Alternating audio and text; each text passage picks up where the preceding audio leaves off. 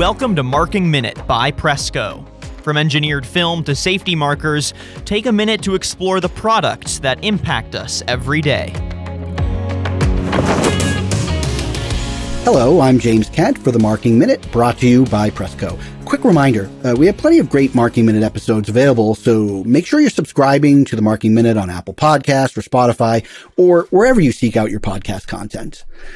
Today, we are going to talk about two pieces of legislature that are important wins for infrastructure.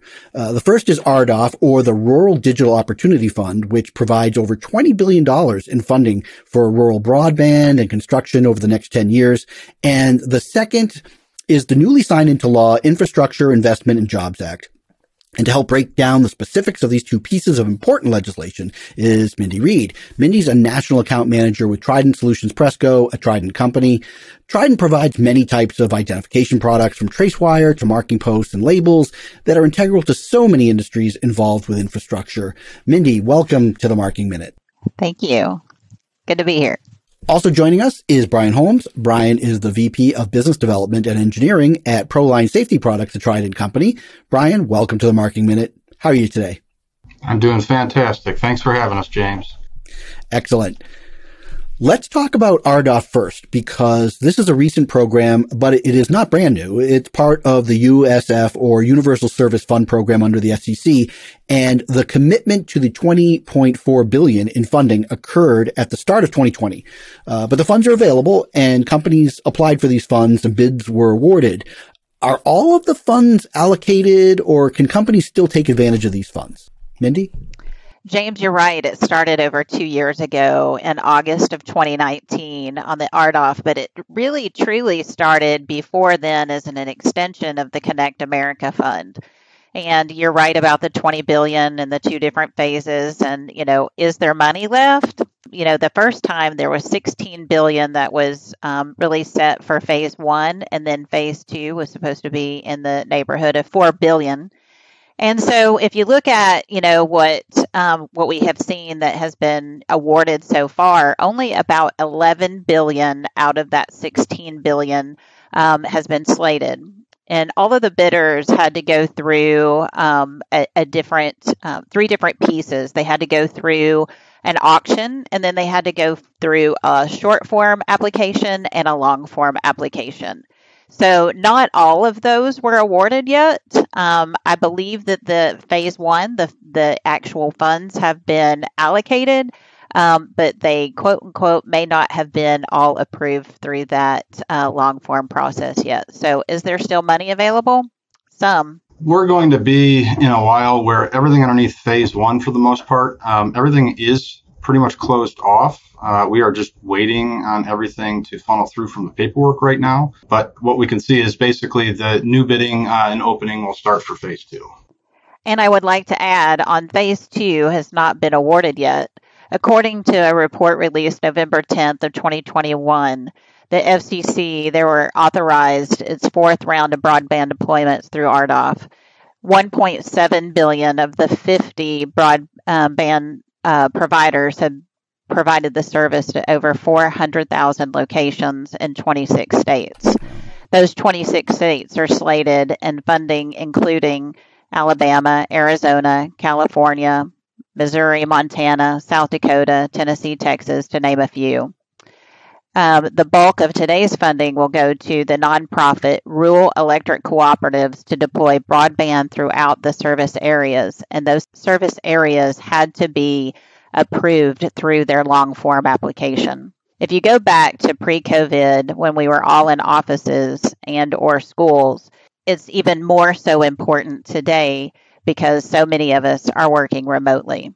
So this is to get those locations that did not have service or lack of wireless broadband services, they have service now or will have service in the near future. As for the awarding of funds, uh, what can companies use this money for or how are they using it? I mean, I think that's something that a lot of people they they understand there's a bidding process and that money is awarded, but a lot of times people are wondering, okay, so what do they use the funds for? Yeah, James. So if you look at the different projects and the items that it can be used for, in some cases it could be used for aerial construction, um, underground construction, where is some of the places you know that we specialize in. Mm. Uh, fiber placement, placement of the activation and the power supplies, uh, testing supplies that are required, and also building the infrastructure.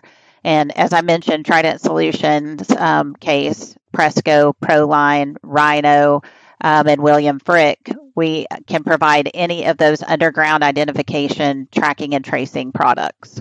Uh, yeah, I mean, in regards to the funds, um, a lot of this may also go in some regards to municipalities. Um, historically, um, most people think of fiber um, being like a Comcast or a, a charter uh, communications, which Mindy will touch on in a sec. But there's also broadband that comes from a municipal service.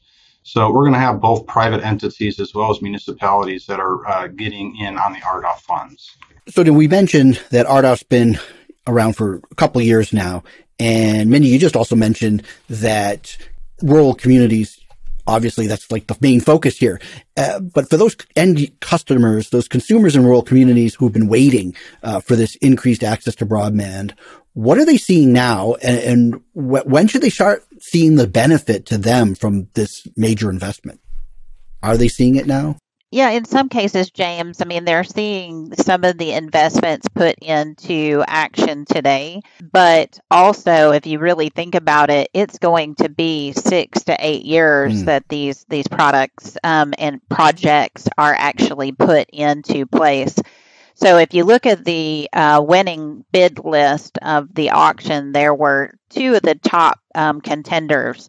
Um, the number two contender was Charter Communications that um, received a significant amount of money to be able to um, put in 8,600 miles. Um, and they're projecting that this is going to take six to eight years. So, if, if you really think about it, it may not be tomorrow that we see it. It's going to be, you know, further out in the future. And then you also see that, you know, if the long forms weren't approved, then those people are still in the process of getting the, the approval of the funds so that they can start those projects. I think that we're really going to see each piece just, you know, a trickle effect and get further and further down the line of, of where everyone is, is focusing and where they're going and and you know, the other thing about the RDOF money too is that only 10% a year is going to be released. So if you if you look at that funding, then it is going to have to go out further and further. In regards to what Mindy said, uh, absolutely 100% correct. Uh, I'd also like to chime in and, and, and say that there's going to be what we call a, a chain linked event here uh, across the RDOF. So throughout all the municipalities, the electrical uh, rural co-ops, um, a lot of this comes down to the right of way. Um, a lot of the larger companies like Charter, uh, for example, um, might have holding partners that are in the electrical co-op world and they already own that infrastructure space whether it be aerial power lines that are already in place, then we're just going to basically take fiber and put it right on top of that and have it right right along with or if we have power cables that are underground in right of way trenches, um, we can piggyback right off of those as well. Um, the biggest issue with the rural um, is a lot of your electrical infrastructure is in place to get service, but the process of going through and basically getting a new domain to run, you know, a subset of fiber through on its own is, is very difficult from an environmental standpoint, plus all the regulations. Um, so the rural community is is is is really doing this right um, on the RDOF side with the electrical rural co-ops. That's going to be the fastest way to get broadband into the rural communities at the end of the day. Mindy, you mentioned this a few minutes ago, uh, but from a product perspective, what's Trident's role in supporting the RDOF broadband project? And, and, what have you seen in terms of growth in those utilities that rely on your products and they're also involved with this broadband initiative? So, James, from you know a Trident perspective, Presco and Proline, William Frick, and Rhino, we have seen um, probably 20%, upwards of 20% growth in the different um, companies. But then also, we, we also have not seen all of the funds that have been released, right? So once those funds start releasing, I think that it's going to even I would say, point to um, trajectory growth, right? I mean, it's just going to go upwards um, from there. But from you know what we participate in, I'll let Bryan cover that. Okay, yeah. Well, that, so Bryan, uh, sort of as a piggyback onto that, I wanted to talk about you know say Proline safety and because your specialty is underground utility marking products. Uh, what are you seeing in terms of RDOF projects since a lot of broadband is supplied underground? Well, first, you know, a little bit more about the Trident Solutions because this is how it all comes together. Trident Solutions is it's a combination of four companies that are all industry uh, leaders in their own right, and we all came together as a team. That's the most important part. Uh, those companies, as Mindy uh, has expressed earlier, is Proline Safety Products, Rhino, uh, Presco, and William Frick. Our core focus as a group um, all revolves around the prevention of damage to utility assets um, and saving lives. Under the Trident Solutions that was formed, each of these companies will play a critical role in the protection and the identification um, of any utilities assets, um, especially in the broadband. We offer a complete solution from start to finish um, that involves locating, marking, identification, um, all those utilities, um, as well as some safety products uh, that protect the construction site um, and saves lives. If we drill in a little bit to you know Proline specifically and you know what each of the entities bring to make this marriage work, Proline specializes in the engineering, developing, and manufacturing a complete underground locating and marking system that is tailored to the utilities uh, across the world. No one system is ever the same. Yes, there are some cookie cutters, um, but there is some customization into that that does take place. Ideally, the locating system that Proline brings to the table is considered the backbone to basically finding that infrastructure and preventing any type of utility damage. It's our a precise way of actually locating. The system itself involves a product called tracer wire, some wire connectors, ground rods, um, and then we have some access points for locate technicians uh, to access the system.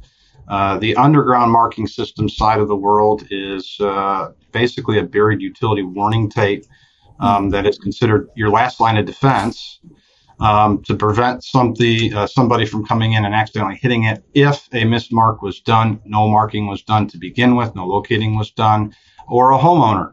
If you're digging in your backyard, uh, you'd rather hit a gas, you'd rather hit a marking tape that says caution gas line buried below versus finding out for yourself.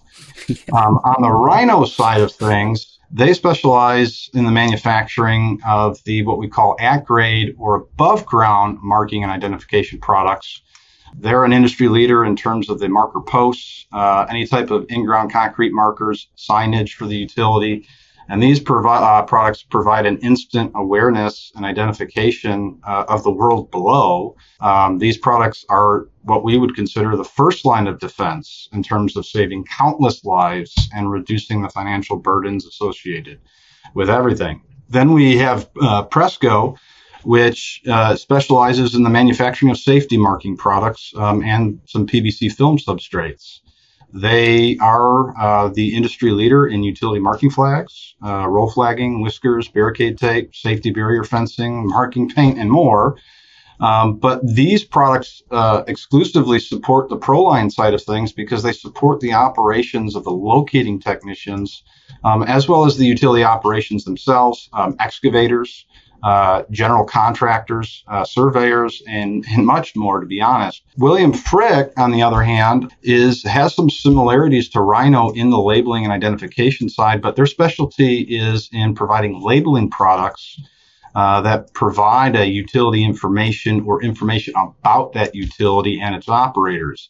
They're going to engineer and design basically any type of high custom quality solution that can literally be labeled to anything you can imagine in the harshest, uh, harshest of conditions possible. Products that serve utility sectors for them would be like a snap around cable marker to identify an aerial uh, cable in the air. What is it? Uh, security labels, RFID tags, and labels for asset tracking, uh, tags and labels that are writable and self laminating for service dates, um, and so much more. Um, but if you have a harsh environment condition, there's no better product out there besides William Frick for labeling. So all these products come together as a nice even four and they we create this trident solution branded company that allows us to bring everyone together with a product portfolio that is unrivaled Um, no company can match our collective experience, expertise, and knowledge that we bring to the table. Well, you know, this is a, a very important time for solutions that Trident provides because not only do we have RDOF, but we have something called the Infrastructure Investment and Jobs Act. and that's what we're going to turn our focus on to now, because uh, a lot of attention has been on the significance of the amount of money that's being invested here a, trillion dollars, uh, with a little more than half of that going towards new public work spending, another 65 billion for broadband, 110 billion for roads, bridges, and other major projects. Uh, so this should, in theory, stimulate a lot of activity from those related businesses and industries. Uh, the bill was just enacted into law. Great. But now what? Uh, what are the next steps for companies and utilities looking to get their mitts on the cash? Uh, is there a process that is going to be bidding for funds like RDOF?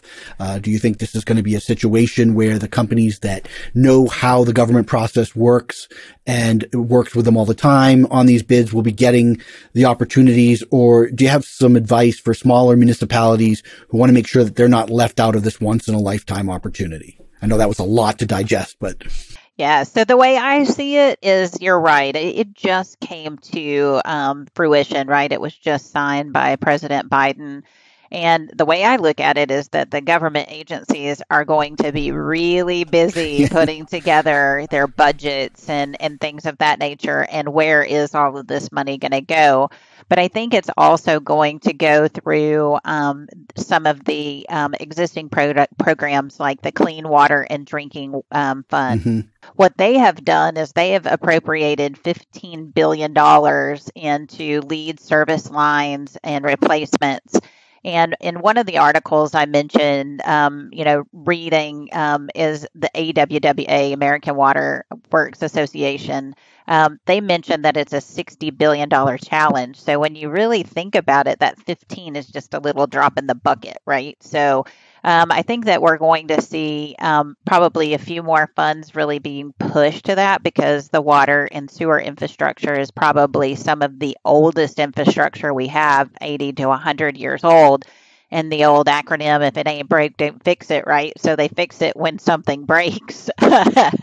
um, go back to the freeze of last year, and in my little town, we had 58 main breaks, and so it was it was a lot to for a little town to digest. So if you really think about you know the infrastructure being replaced and putting those things into action, I think we'll see um, a lot more clean drinking water and and wastewater infrastructure that we haven't seen in a very long time. But you had also mentioned, you know, um, James, the broadband um, there's 65 billion going back to broadband. So you sa- you still have that RDOF money. Then now you have this uh, utility infrastructure money that's coming into place. But then you also have the power grid. So when you look at you know the the power um, entities that are out there too, and, and and getting the electricity to where it needs to go, that's another 65 billion. Wow and then resiliency we've got to be able to grow and grow into and be able to be feasible in what we do moving forward. So it's definitely going to change the way that we look at things and and the funds are not going to be appropriated kind of like the what we were talking about earlier on the RDOF on the phase 1 phase 2 in in this particular waterworks sector there's funds that are going to be appropriated in 2022 2023 2025 26 etc and it's anywhere from 1.9 to 2 million uh, 2 billion dollars um, a year. So it's definitely going to change. Now one of the articles that i read on whitehouse.gov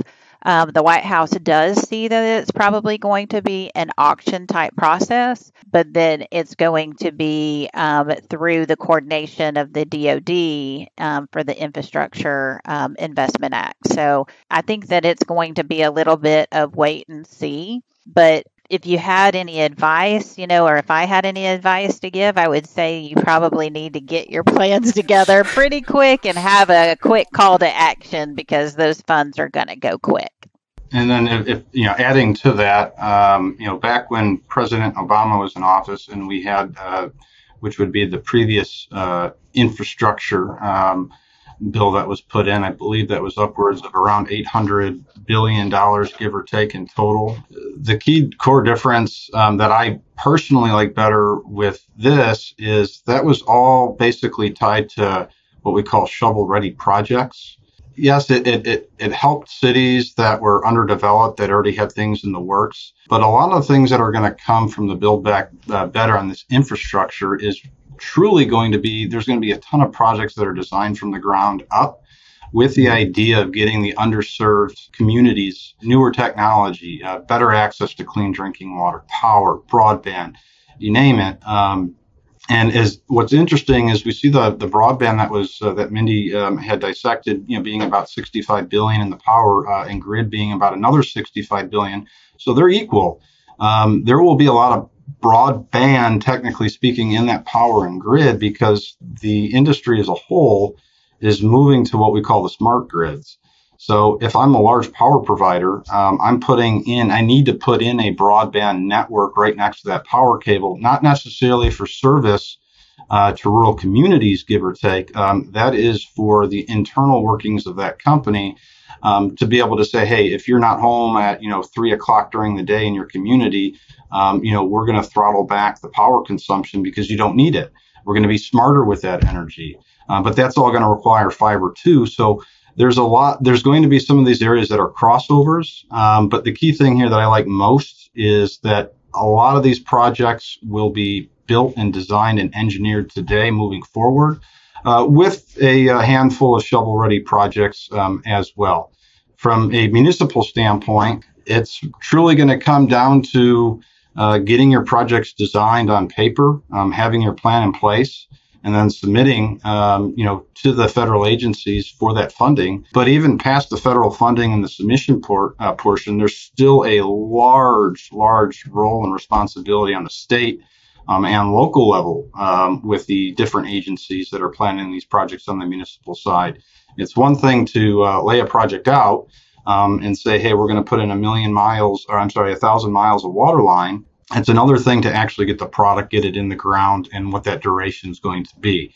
Um, so this will be a long time frame to get all of this done um, my hopes is uh, we'll start to see some action and things actually hopefully getting into the ground, um, hopefully by mid 2022. Well, you know, we've talked about this during this podcast. Eh, you can see there's going to be a tremendous amount of work with infrastructure, a lot of projects going on. So with companies like yours, Trident, uh, there's probably a, a huge trickle down effect be, for you because these projects, as they kick in high gear, there's going to be the increased need for your products. How are you planning ahead for what could be a dramatic increase in need and in business for what you supply? From a manufacturing process, we are ramping up on our our efficiencies and then also from a, a inventory perspective, we have definitely ramped up on what inventory we have in house um, and and constantly manufacturing more and bringing in more to suffice because we know that this is going to be a huge issue and challenge for those like Bryan was mentioning in getting the projects and getting the product to to make the projects work. So that's some of the things that we have done for sure yeah, I mean, is it hard to forecast something like that where, you know, it's a little bit of a mystery, especially where, you know, sometimes you're like, I don't know what we're going to get for a bill and what's going to get passed and now it's passed. And it's still hard to kind of figure out exactly what the needs are going to be. Um, so I can imagine that's got to be a challenge. Yeah, I would would say is definitely a challenge, but I think also looking at what we have seen in the RDOF, um, we can you know make assumptions based upon the mm. growth there that we've seen over the last um, year and then what we're forecasting for this next year. Bryan, what would you add there? our market, uh, the utility infrastructure market um, as a whole, um, is a complete 180 in philosophy from, say, like a retail chain like a Home Depot that is, you know, people are coming in every day and buying things, whether you're a general uh, small contractor or you're doing it yourself at home. In our world, right, everything is a project. So none of our products um, through any of the companies um, from uh, you know this uh, podcast would be purchased without utility projects. How we've tried to plan for some of this, and, and, it appears that it's been working, is we understand that we're going to have a portion of projects which we don't even hear about. They come through our distribution chain. For example, um, for us, a small project I may not hear about, maybe 50,000 feet of fiber. Sometimes I'll hear about them, sometimes we won't. There's a ton of those projects that are going on. What we really need to make sure that we're uh, lockstep and in tuned with are the larger buildouts that are going from like the RDOF, the million foot buildouts, because uh, you know these smaller projects that are you know a one shot wonder there's always going to be another project behind it.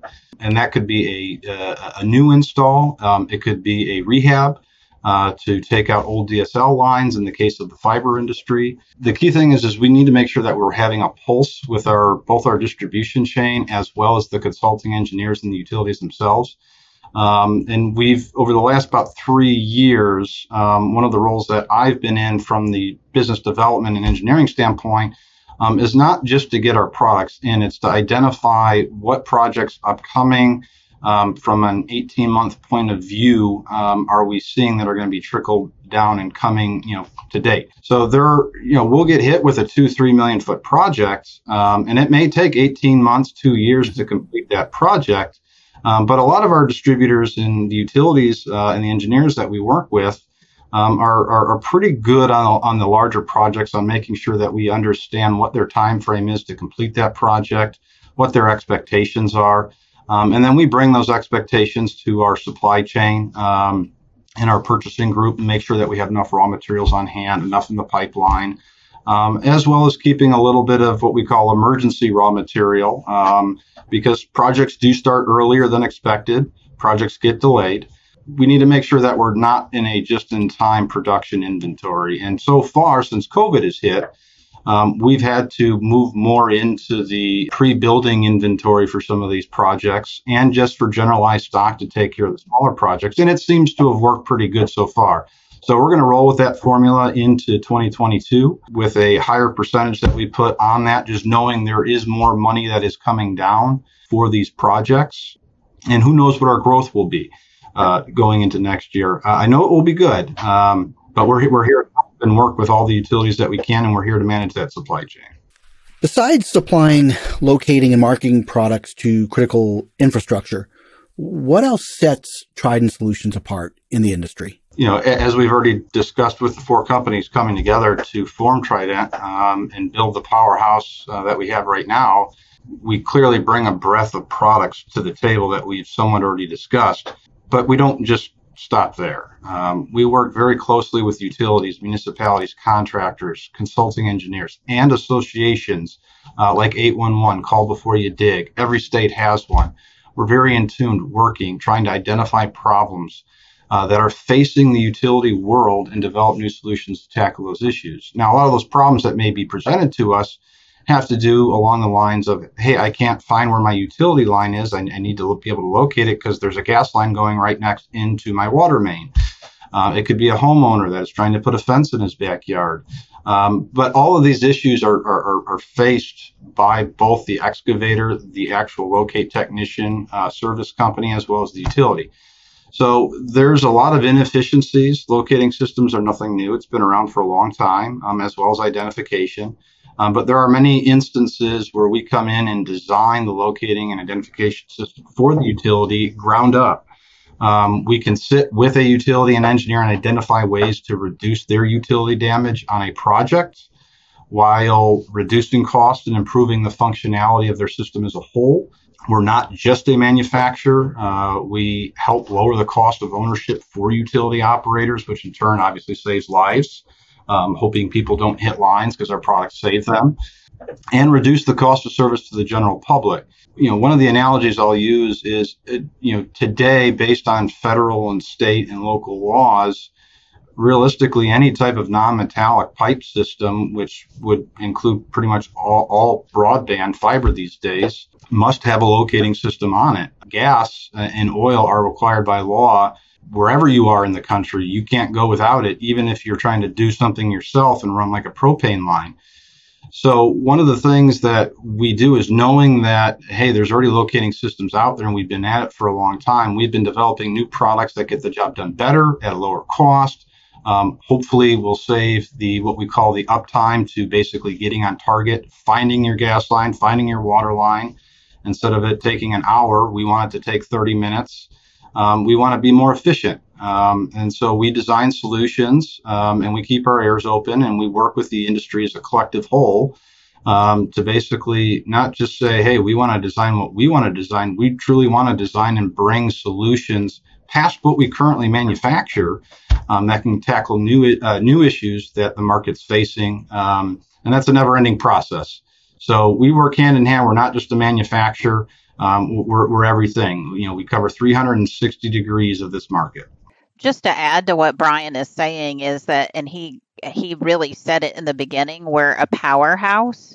People don't realize the different breadth and depth of products that we offer in this space. Um, there is no other company like us. Well, it's definitely going to be a time for uh, people involved in infrastructure and utilities to get to know you because there's a lot that's mm-hmm. going to be happening. For sure. Definitely, uh, this is a topic we're going to be hearing a lot about in the coming uh, months and years. Uh, but sort of a wrap up question here with RDOF almost, you know, two years in place, infrastructure investment law now enacted. Uh, you know, mentioned we see a lot of potential activity starting and happening in 2022. Looking further down the road, let's kick it to the end of the decade. What do you think we're going to be in terms of infrastructure and broadband capabilities when the clock rolls around to 2030?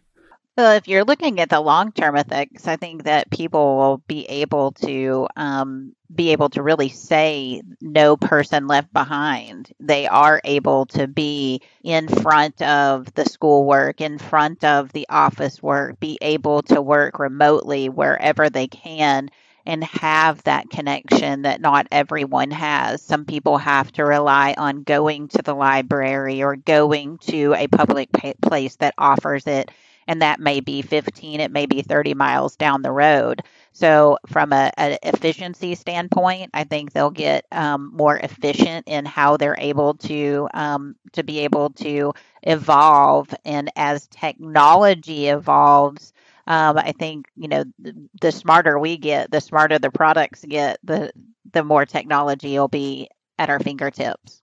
And, and I would add, I, I, see an environmental, you know, solution coming due with RDOF, um, oh, then playing a critical role in it. If we just take a step back for a, a second and understand that, you know, how did RDOF really come to be about? Um, you know, a big push. It, it, it was likely going to happen at some point, regardless, but that push came when COVID came, um, and we had the realization that when schools shut, um, you know, let's look past the fact that moms and dads had to stay home uh, during that time period with their kids uh, to be able to monitor them. Um, it was the fact that the kids uh, couldn't get online, adults couldn't work from home, um, especially if they were in rural areas or didn't have a good internet connection.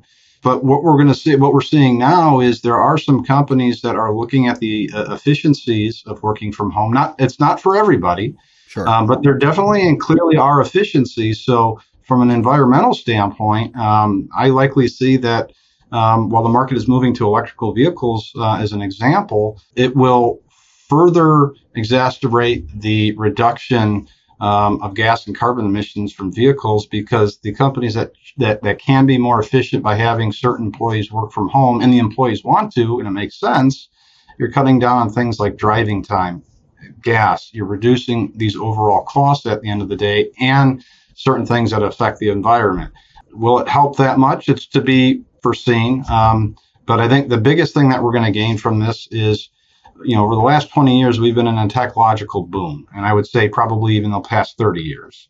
Um, but more so the data integration side from the, the birth of a Facebook, you know, LinkedIn, all these huge data networking integration um, uh, pyramid schemes that are out there. We're now hearing about driverless cars. Um, you know, I, I, don't know what the future holds and if we're all going to be, you know, 20 years from now driving like George Jetson. But everything that they're putting in place, this is the building block to get to that that vision. Um, I use the analogy: nobody thought at some point we'd ever land on the moon. We did. Um, that was a long time ago. Um, what's the next best great thing? Is it flying cars? who knows? Um, but data is the key most ingredient to the advance of technology at the end of the day. The faster we can access stuff, um, the smarter that and more efficient that we can be, Uh, that is what broadband and fiber will provide us.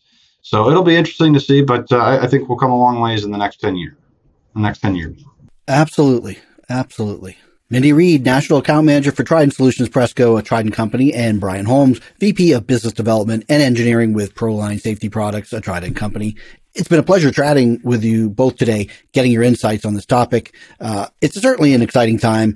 If folks want to get in touch with Trident uh, and Proline Safety to learn more about the wealth of products and solutions you have to offer, what's the best place for them to go?